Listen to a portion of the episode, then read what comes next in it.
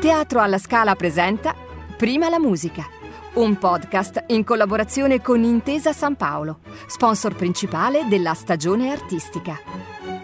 Ben ritrovati a Prima la musica, oggi abbiamo la fortuna di essere in compagnia di uno dei più apprezzati tenori al mondo, un pilastro per il pubblico scaligero e anche per me che tante volte l'ho ascoltato in questi anni soprattutto in opere di Giuseppe Verdi, ma non solo. È Francesco Meli e gli diamo il benvenuto. Buongiorno a tutti e grazie delle belle parole. Partiamo proprio dal suo percorso scaligero. Il debutto fu nei Dialogue de Carmelite sotto la bacchetta sì. di eh, Riccardo Muti e poi tantissime opere dai Domeneo a Don Giovanni per quanto riguarda Mozart, Maria Stuarda, Rosencavalier e molti altri, appunto più di eh, quasi 20 locandine alla scala, 18 se non sbaglio, no? Sì, 18 19. Ecco. Diverse, perché poi la Traviata l'ho fatta tre volte, il Requiem l'ho fatto due volte, cioè certe cose sono, sono doppie, però sì, di, sono 19 mi sembra. Benissimo. Ecco, mh, mm, ci racconti innanzitutto in generale il suo percorso scaligero in questi, in questi anni? Con la scala, come, come lei ha già detto, il, il, rapporto è di vecchia data perché io avevo 23 anni quando ho debuttato. Eh, la scala erano gli arcimboldi perché la scala era in restauro, però comunque. E il debutto fu con, eh, sotto la bacchetta di Riccardo Muti eh, penso che fosse l'ultima cosa che, che, che, il maestro, penso che fu l'ultima cosa che il maestro diresse alla scala. Perciò, diciamo, battesimo del fuoco, no? Eh, e poi da lì è stato un rapporto sempre piuttosto proficuo. Eh, io cantai subito l'anno dopo Otello come Cassio, nell'Otello di Giuseppe Verdi, poi Don Giov- Idomeneo, poi Don Giovanni, Maria Stuarda, eh, poi ho fatto Rosencavalier, poi tante opere da lì in poi, poi tante opere di Verdi. Diciamo che, che dopo Rosen, più o meno da Rosencavalier in su c'è stato un periodo un po' di, di pausa dalla scala, però si sa che con, quando cambiano direttori artistici e sovrintendenti a volte cambiano anche i gusti, perciò in quel caso io non cantai più alla scala per diversi anni e poi ritornai con Carmen quando è stato forse 2015, 14, 15, 15, 2015. Carmen e poi subito l'inaugurazione eh, con, con eh, Giovanna d'Arco e poi tante altre opere, Traviata, Trovatori, Lu Foscari, Requiem, Hernani, Don Carlo.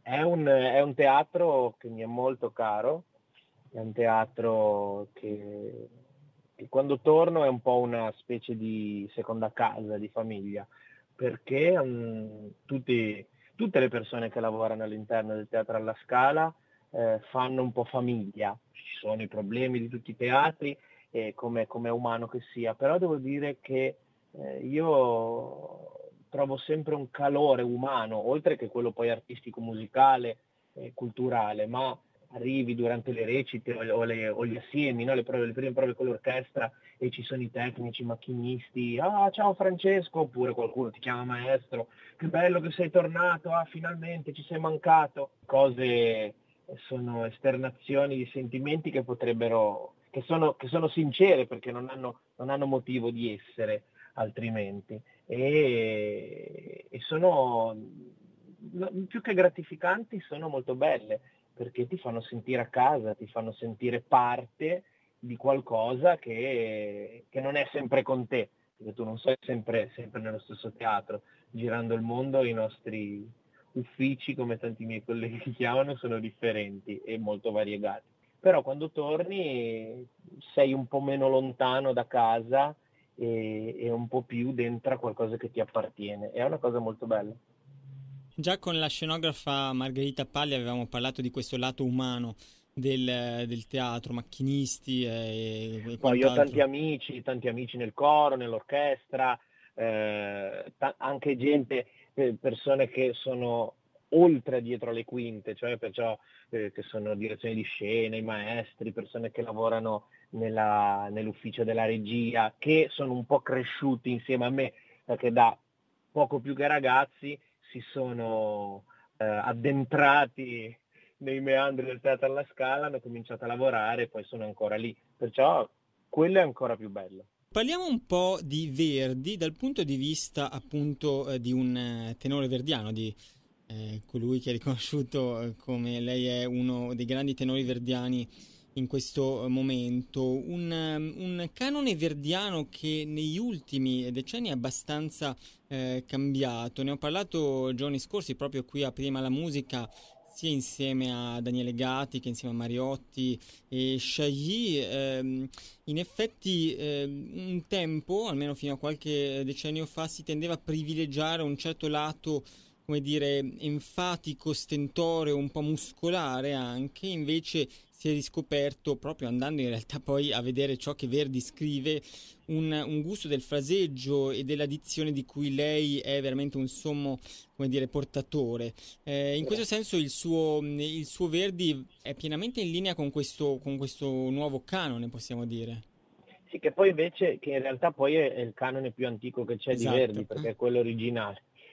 Quando io ho fatto la prima volta Ida, eh, a Salisburgo durante un concerto di, una, di altri artisti eh, ho incontrato un, eh, una persona del pubblico che mi dice ah abbiamo visto la Ida, che bella, ma, ma questo nuovo celeste Aida. Io ho detto guardi che veramente non è il nuovo, è il, più, è il più obsoleto e antico che possiamo andare a cercare perché è quello che voleva l'autore, cioè il primo, eh, con, tutti i colori, col si bemolle piano alla fine. Ecco.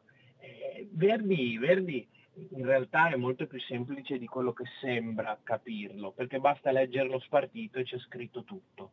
È come, è come un libro, non c'è, non c'è nulla da interpretare nel senso da codificare, da decifrare. Poi è ovvio che c'è da interpretare, ma un'interpretazione artistica, non un'interpretazione di comprendere quale, quale sia l'idea del compositore, che è chiarissima, perché Verdi scrive nei minimi dettagli, nei minimi particolari, quali sono, più che le sue volontà, qual è la sua idea di quello che sta succedendo, di chi è il personaggio, di qual è la situazione, di quali sono i rapporti tra i personaggi in quel preciso momento, no a grandi linee per tutta l'opera.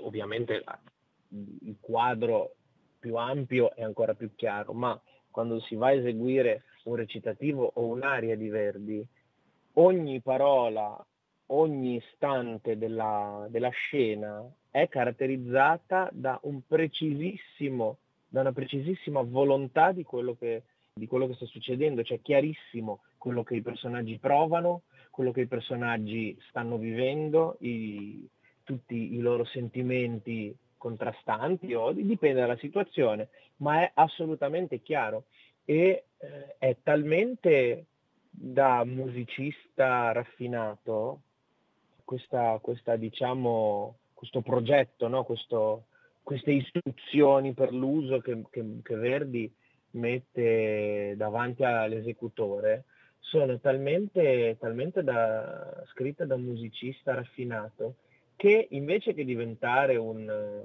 o rimanere una gabbia, tutti la dobbiamo fare così, si fa così, in quel momento improvvisamente canta piano, in quel momento improvvisamente forte o si accelera. Invece che diventare uno schema, diventa invece un ventaglio di possibilità enormi, perché quando tu capisci chi è il tuo personaggio, capisci quello che sta vivendo, quello che sta provando, spesso quello che ha vissuto e ha provato prima che tu arrivassi all'interno dell'opera, tu hai la possibilità di aver, ce l'hai in mano perché lo hai capito e lo fai tuo, sai chi sei in quel momento e perciò le possibilità sono veramente tantissime e soprattutto non, lo studio di uno spartito verdiano non, non, finisce mai, non si esaurisce mai. Ecco. Eh, si può andare a riprendere decine di volte la stessa pagina e tutte le volte trovare un particolare nuovo che, ti è, che, che è sfuggito la volta precedente. Io ho avuto la fortuna di, di, di fare tanto Verdi con tanti direttori importanti e che, che lavorano tanto su questo, su questo lato di, della musica e della scrittura verdiana e ho capito veramente che è fondamentale. Verdi era molto più un musicista che un uh, compositore di opera Non so se, non so se riesco a spiegarmi con questa, certo. con questa descrizione. Eh, perciò molto meno vocalista e molto più musicista. La vocalità e la voce viene utilizzata per descriverci qualcosa. Eh, possiamo quasi dire, ora questa è un'esagerazione, però che sia stato un padre del verismo. Eh, quando, quando, il maestro Sciai un giorno mi disse Puccini è figlioccio di Verdi, eh, mi ha fatto capire la, il, il, la controprova, cioè che forse Verdi è il padre del verismo, perché, perché non si va a fare nulla di astratto, ma con la musica, le parole e la voce si crea qualcosa di assolutamente vero e spesso immediato, no? eh, I sentimenti nelle opere di Verdi si consumano molto velocemente, come succede nella vita normale, senza andare a creare melodrammatismi, non so se esiste il termine, però che allungano e allungano e allungano e allungano gli addii e le morti. Verdi a un certo punto ha bisogno di concretizzare perché deve essere tutto vero. Boom, boom, boom, boom, boom, è finito. E questo, questo è fondamentale per, per, lo studio dell'opera di Verdi.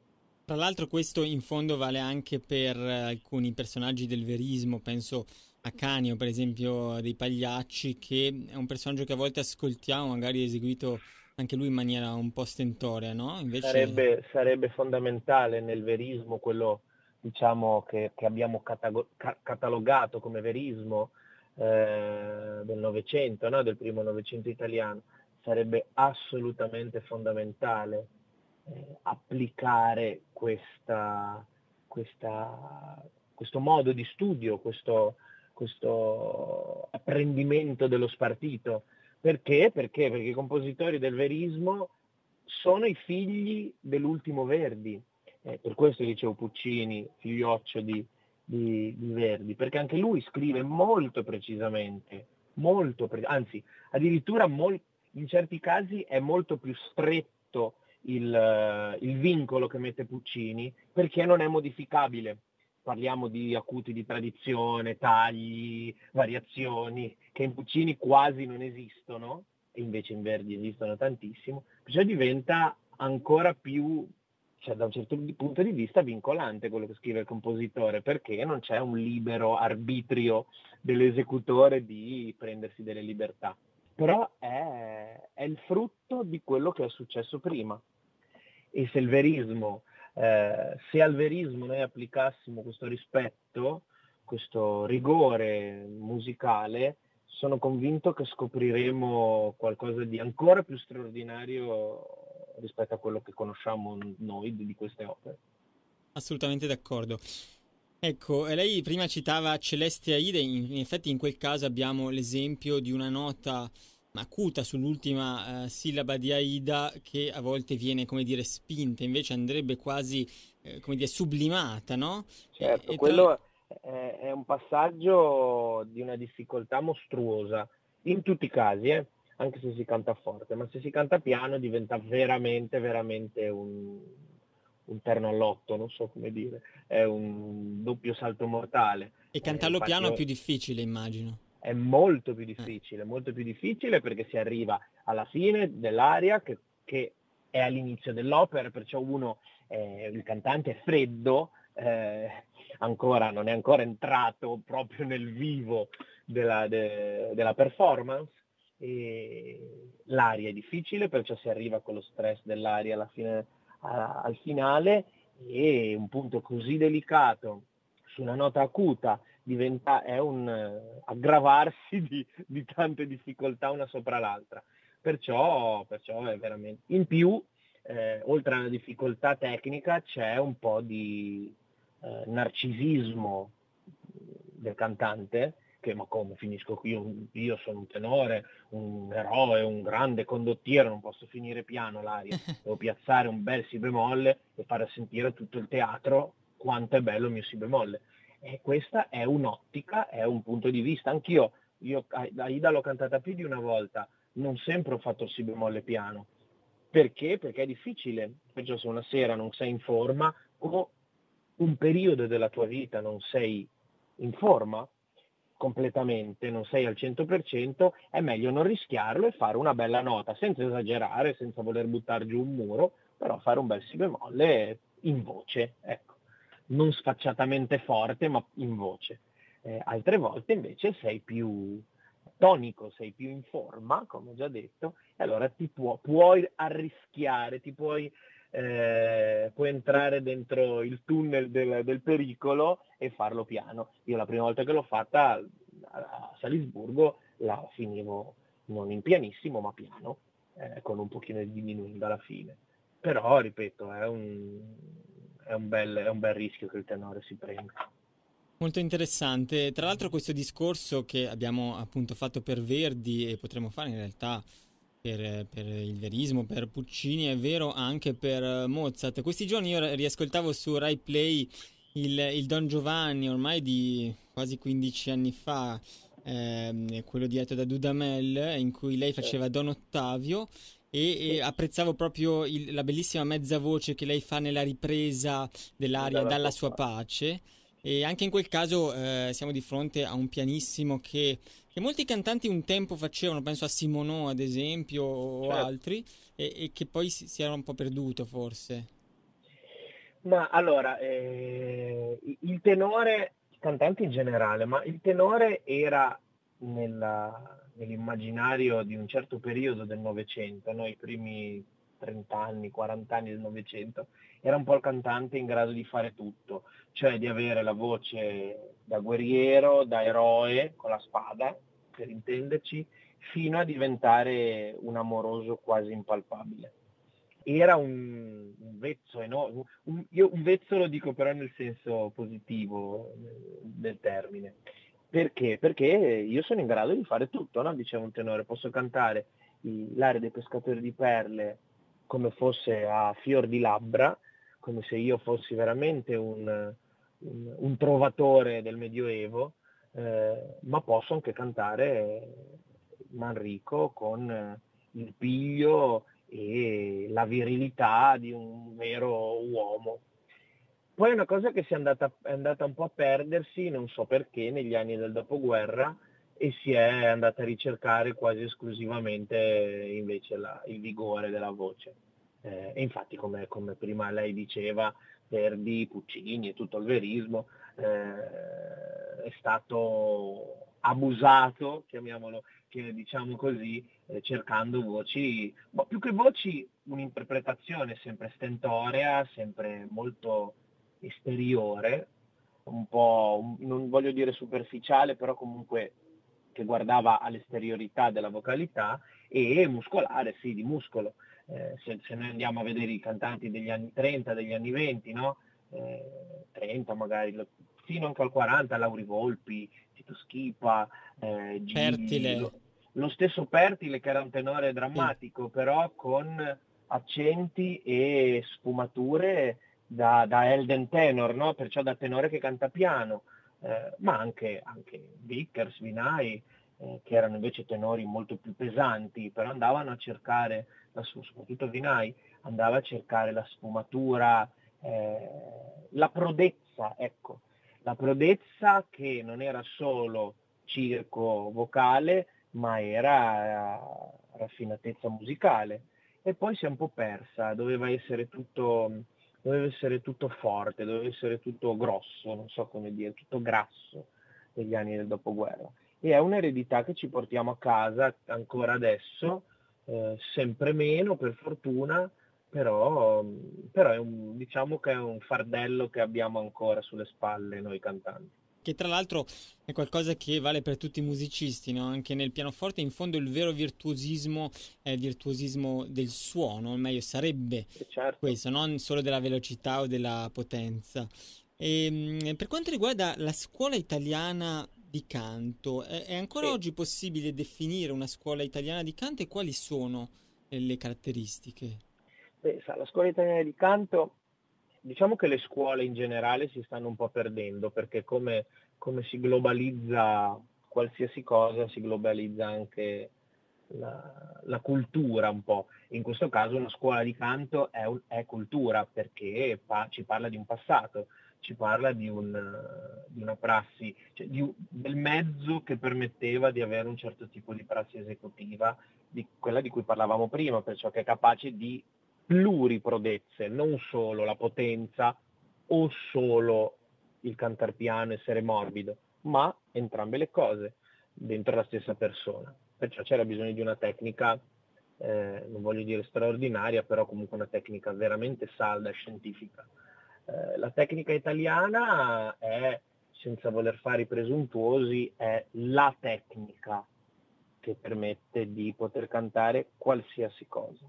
Infatti tutti i cantanti nei secoli dei secoli, cantanti storici non italiani, sono venuti in Italia a studiare, oppure i grandi mecenati del passato eh, li rubavano, rubavano i maestri all'Italia e se li portavano a casa loro per insegnare ai propri cantanti quello che era la, la loro tecnica, la loro scuola. È una tecnica basata sull'appoggio della voce, perciò il diaframma, la colonna del fiato, la schiettezza della voce, schiettezza, l'ar- l'argentinità della voce, cioè quel, quello squillo, quella lama che c'è all'interno della voce all'italiana, perciò una voce chiara, non una voce piccola, ma una voce chiara, una voce luminosa, una voce che, che, che in teatro corre, che in teatro riempie, eh, non, non attenta al peso della voce, ma alla proiezione della voce. Perciò canto in maschera per sempre, canto nei risuonatori della, del viso, delle, delle guance, sopra gli occhi, eh, era fondamentale questo nella scuola italiana, se lei va a leggere i libri di grandi cantanti dell'Ottocento, eh, fino agli anni 30 eh, si professava questa fede. Ehm, poi c'è stata un'evoluzione che è stata quella della, cioè della tecnica dell'affondo, di andare a cercare molta più cavità in basso che però ha snaturato un po' la tecnica, la, la, la scuola all'italiana del canto all'italiano, che possiamo un po' anche con tutte le critiche che si possono, che si possono portare un po' alla di Stefano, no? C'è un canto che ti affascina immediatamente. Eh, io ogni tanto quando qualcuno mi chiede di questo tipo di canto, mi viene da, da dire il termine che è un canto spericolato, perché è pericoloso, è come camminare sulla corda a 25 metri di d'altezza senza la rete, ma non perché sia una tecnica che traballa, ma perché è un modo di cantare che non permette di nascondere nulla. Perciò se succede qualcosa tutti lo sentono, è molto sincero, è un modo di cantare dove, che si mette a nudo davanti alle persone che lo ascoltano. Probabilmente proprio per quello che raccoglie questo successo, perché la gente, questo, forse questo è il motivo per cui la gente è così affascinata dal canto all'italiano. Di tutti, eh, di tutte le vocalità, sì, sì, sì, non solo del tenore, non solo del tenore, però si sono perse un po' di cose. Eh, io ho avuto la, ho la fortuna, ho avuto quasi vent'anni fa e continuo a averla oggi, di avere un maestro che è Vittorio Terranova, che è un grandissimo erede della scuola italiana la sua insegnante Maria Carbone era una cantante straordinaria che ha cantato alla scala quello che è possibile cantare per un soprano, tutto, perciò purtroppo rimangono quasi, non rimane quasi nessuna testimonianza perché è andato tutto bruciato in un incendio. Eh, forse c'è un hotel solo, tra l'altro straordinario, bellissimo. Però se eh, io ho la fortuna di avere, questo, di aver avuto questo insegnante che mi ha trasmesso le basi di questo canto. Poi ovviamente tutti quanti ci dobbiamo un po' non adeguare, però eh, aggiornare con quelli che sono i gusti. Perciò eh, ci sono delle, delle, non prassi esecutive, ma proprio gusto, un gusto della vocalità che è un po' più scura in certi punti, un po' più pesante in altri, un po' più po' più grande la voce, non so come dire, appoggiata leggermente più nelle cavità basse, nelle cavità della gola, della laringe, eh, senza cadere nell'affondo. Però il, così, l'impalcatura di cantare in maschera, la proiezione tutta in avanti, eh, sempre, senza pensare alla gola, senza pensare, la gola è libera e aperta, arriva la colonna del fiato che si va a sfogare nei risuonatori e poi riempie il teatro Il canto all'italiano è un po' questo. Cosiddetto cantare sul fiato?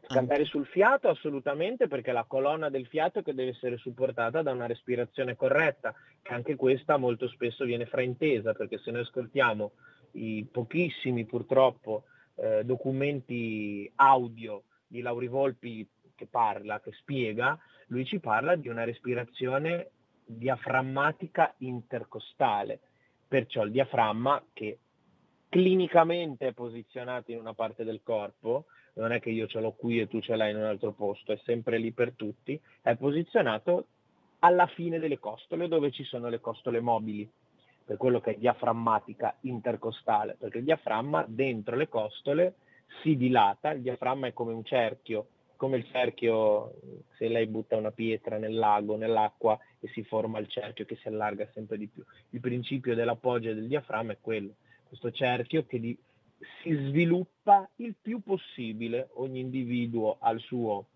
la sua possibilità di, di, di, allargare il diaframma, di aprire il diaframma eh, e di conseguenza aprendosi apre le costole, la parte molle delle costole dove ci sono le costole che fluttuano, quelle fluttanti. E quella è la respirazione corretta, che poi è la più semplice, la più naturale, senza andare a pensare di sotto l'ombelico, sopra l'ombelico, nell'inguine. Lì non ce n'è di diaframmi per la respirazione. Quello è uno e, e, rimane. Eh, e è la base di qualsiasi tipo di tecnica. Di quella italiana ancora di più, perché come dicevo prima, essendo un canto così eh, schietto, così sincero, ha bisogno di, tanto, di tante fondamenta sopra per rimanere in piedi.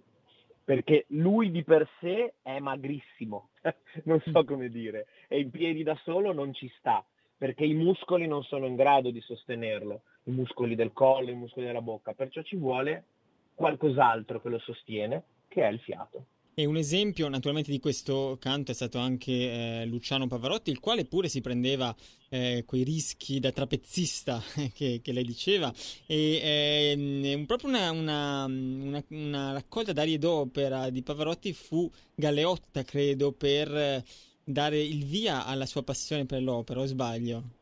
Allora, sì, non era proprio un, un disco, ma era un disco preciso, ma era una compilation di sì. una, come oggi si chiamerebbe una playlist che mio padre fece su una musicassetta allora, eh, buttando dentro tutto praticamente. Eh, probabilmente aveva avuto in prestito da qualche suo amico eh, un, un, po' di dischi, di vinili eh, o qualche CD e aveva riempito una musicassetta di quelle belle capienti con tutto. C'era veramente tutto, eh, dalla fine del reggimento fino alla Manovesco. E io sì, da ragazzino abbastanza piccolo, eh, con, eh, dopo aver ricevuto il regalo dal mio nonno uno dei primi Walkman che giravano, eh, perché sembra di, pas- di, parlare della preistoria, no? Eppure eh, l'altro ieri erano le musicassette, le cuffiettone eh, attaccate al Walkman.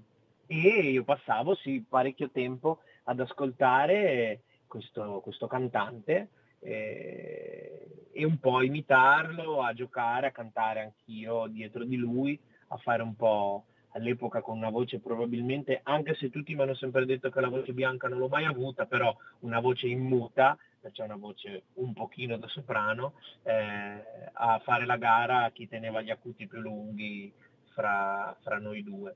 Eh, e da lì, infatti io ogni tanto quando mi chiedono là gli inizi delle, delle, lezioni, io sono arrivata alla prima lezione di canto che sapevo tutte le aree del repertorio e le avevo già cantate anche tanto a casa, perché le cantavo dietro a questo disco. Eh, cioè sì, è stato, è stato importante Pavarotti, è stato importante e lui è un esempio, un esempio fondamentale della, del canto all'italiana. Eh, poi anche lui ovviamente ha è stato vittima, no, però comunque eh, così adeguato un po' al gusto del momento, perciò anche lui ha cominciato un pochettino ad andare a cercare qualche suono più appoggiato nella parte dietro del collo, lo diceva anche lui, però assolutamente è un canto spericolato, sì, sì, è un canto sull'orlo de, del burrone sempre. E infatti le pochissime volte eh, come per Don Carlo alla Scala, dove ci fu la famosa stecca che poi stecca non era, perché? Perché è tutto talmente è un libro aperto, è tutto talmente esposto quello che succede che se c'è un piccolo errore o una piccola vena si vede subito o in questo caso si sente subito. Una voce più camuffata, è andata che è un pochettino più, non dico ingolata, però con molto affondo, che va a cercare risuonatori bassi. Se una nota suona un po' mm, meno bella dell'altra, o meno giusta, o con qualche sporcizia in mezzo, si sente meno o addirittura non si sente. Certo. Perché normalmente è una voce intingolata, non so come dire, sì, eh, sì. non è una voce pura, eh, è invece il canto all'italiana che richiede la, la, una vocalità pura, un'emissione pura, che è diverso da voce a emissione, un'emissione pura. Eh, l'emissione con l'affondo eh, diciamo che va a, a, a, mettere un cappuccio sopra la voce, invece l'emissione pura è assolutamente nuda, senza niente, come è e, e porta a questi rischi di cui abbiamo già parlato. Molto interessante. Ecco, ehm, lei nel 2013 ha vinto il premio Abbiati per le interpretazioni verdiane, poi da allora ha fatto verdiano. tanti altri ruoli, esatto, era l'anno verdiano. Facciamo prima dire i ruoli che mancano in realtà di quelli che eh, ha fatto e mm, eh, volevo per i nostri ascoltatori così avere un'idea generale eh, di come eh, cambia il ruolo di tenore dal giovane Verdi alle ultime opere. Allora, ovviamente cambia perché sarebbe, sarebbe sciocco dire il contrario, però io credo che Verdi nella sua personale evoluzione musicale avesse mantenuto un'idea pre- ben precisa della vocalità del tenore e che fosse sempre la stessa e che, che, che, che, sì, fosse sempre la stessa, da, da, da, ora non dico dal giorno di regno fino all'Otello, però nella sua produzione più importante, più, più, più significativa, no? eh, perché se andiamo a vedere le parti di, di tenore, sono, hanno delle caratteristiche fondamentali che sono sempre le stesse. Eh, possibilità di avere un bel centro, cantare tanto nel passaggio, eh, non una particolare predilezione per la zona iperacuta, chiamiamola, perciò dal Si naturale in su, addirittura quasi dal Si bemolle in su, una gamma di colori da utilizzare infinita, infinita, addirittura scrive, scrive eh, indicazioni dinamiche quasi ineseguibili, cioè il finale Celeste Aida con 4P e diminuendo è impossibile da fare, è un'idea, è un colore, è un'idea visiva più che un'indicazione realmente musicale da eseguire. Um, e così tante altre cose, come, come, succede nel Requiem. Eh, il tenore di Verdi è veramente il tenore all'italiana, è veramente il tenore figlio della scuola all'italiana, perciò voce chiara, squillante, pericolosamente incosciente, spesso i ruoli di Verdi e il tenore sono incoscienti e fanno una brutta fine, no? Sì. Manrico che va alla guerra senza essere pronto, perché Manrico non è un guerriero ma è un menestrello. Ernani che va in casa del suo nemico sprezzante di qualsiasi rischio, eh, ma, ma, lo stesso Radames che forte dei suoi principi non tradisce né il suo popolo né Aida. Eh, e il, lo Jacopo Foscari dei due Foscari Simon Boccanegra, sono, sono tutte vocalità assolutamente schiette, sincere, senza fronzoli, senza, eh, hanno grande, un grande scavo interiore, ma quello è il personaggio e è la musica. Il timbro, la voce che, che serve è un, è invece deve essere molto, molto sincera. È un termine che continuo a ripetere, ma perché è quello che secondo me eh, che è una voce che non, ti, che, non, che non, mente mai, che non cerca di nascondersi dietro a nessun escamotage, ecco, mettiamola così. Certo. Eh, per quello che io dico che secondo me ci vuole sempre lo stesso tenore. È ovvio che Alzira non la può cantare il tenore che canta l'Otello e l'Otello non lo può cantare Alzira, però io vedo una, una, è una visione più ampia quella di cui parlo io. Eh, diciamo le opere cardine de, del repertorio verdiano eh, soprattutto quello più maturo, sono, sono caratterizzate da, da, delle, da, delle, vocalità ben precise e sono sempre quelle. Eh, Verdi in questo secondo me era assolutamente convinto. Benissimo. Eh, un'ultima domanda per Francesco Meli. Lei intorno al 2009 eh, diciamo ha abbastanza abbandonato i ruoli di bel canto per andare verso quello che è il tenore lirico e eh, volevo chiederle mm, come vede l'evoluzione eh, della, della, sua voce eh, nel, nel, futuro o più in generale quali sono gli obiettivi a livello di repertorio, magari qualche ruolo che ancora non ha fatto che vorrebbe Ma, affrontare? Guardi, al mio diciamo che è arrivato a 40 anni sono, sono, ho cantato e debuttato quasi tutto quello che potevo cantare, o perlomeno ho debuttato le cose, la maggior parte delle opere importanti che dovevo cantare. Di Verdi qualcosina c'è ancora che mi piacerebbe e che sto meditando di debuttare, non sono più tante le opere, perciò si può a fare la conta, come ha detto prima lei. Nel repertorio verista non lo so, eh, non lo so perché Puccini, ad esempio, per entrare nel repertorio verista, ovviamente è il primo, è il primo passaggio da fare, mi è sempre costato molto. Non parliamo di Tosca, che è un'opera un po', un po fuori dal repertorio pucciniano canonico. Io quando fatto, abbiamo fatto alla Scala il 7 dicembre, eh, Cavaradossi, in, certo. sì, in quasi tutte le interviste diceva il ruolo più belcantista di Puccini, perché Puccini ha voluto farci vedere a ogni frase che Cavaradossi era un uomo dell'Ottocento e Tosca invece una donna del Novecento.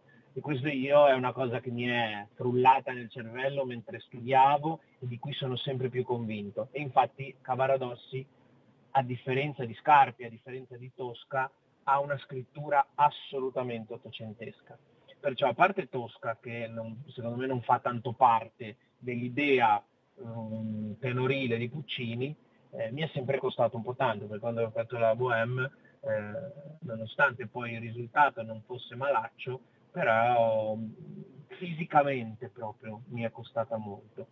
Perciò penso che anche il resto del repertorio, penso a Andrea Chenier o a, non so, cose anche più impegnative, eh, non, non, perlomeno adesso non sono ancora nella mia, nella mia conformazione fisica e congeniali a quello che, a quello che sono io in questo momento. Eh, mi piacerebbe tanto e un progetto c'è in piedi di cantare i pagliacci perché reputo, la reputo, lei prima mi ha anticipato, un'opera nonostante sia assolutamente schiettamente verista, però tanto legata al bel canto, al bel canto inteso come è importante la vocalità a servizio della storia, eh, non, eh, ma rimane vocalità, non è più un misto a volte fra voce, parlare e fare eh, accenti strani, è veramente, veramente una, un ruolo da vocalista, perché anche lì vengono richieste doti eh, musicali, nel senso di eseguire passaggi di, di indicazioni musicali date dall'autore non indifferente. In più penso che Cagno sia un ruolo eh, molto più profondo e elaborato di quello che negli anni si è pensato. Ecco. E se un personaggio è più interiormente scavato o scavabile, diciamo così, sì. dal punto di vista vocale è la stessa cosa. Io ringrazio moltissimo Francesco Meli e non vedo l'ora di riascoltarlo al Teatro alla Scala. Era il 23 febbraio circa, quando lei stava provando Trovatore. Siamo dovuti eh, noi avevamo tutti... la recita, avevamo la esatto. settima recita di Trovatore quel giorno lì, sì, esatto. pomeridiana. E siamo tornati a casa senza farla. Fu una brutta cosa. Eh, sì. Fu una bruttissima sensazione uscire dal teatro con la sensazione che dietro di te si chiudono delle, le porte del teatro perché non funziona più. E non è, non è stato bello. Allora speriamo di, di, rivederci prestissimo alla Scala, grazie mille. Speriamo di, di vederci presto. Arrivederci, grazie mille.